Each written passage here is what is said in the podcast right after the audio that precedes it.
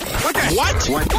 What the? F- Things that make you say, what the fudge? On Power 96.5. this 85 year old recently married a 26 year old.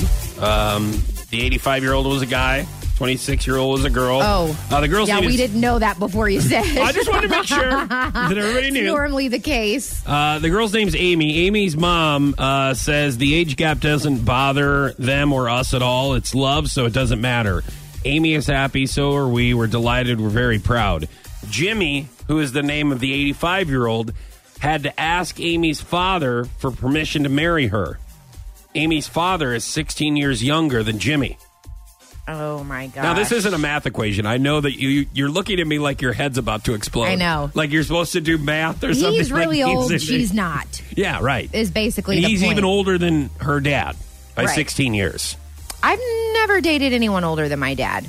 I Okay, dated well, that's good. someone pretty pretty close to my dad's age, which is weird. I didn't That know. is really weird. Here's the thing though, I didn't know. I didn't know he was that old. I but I didn't ask.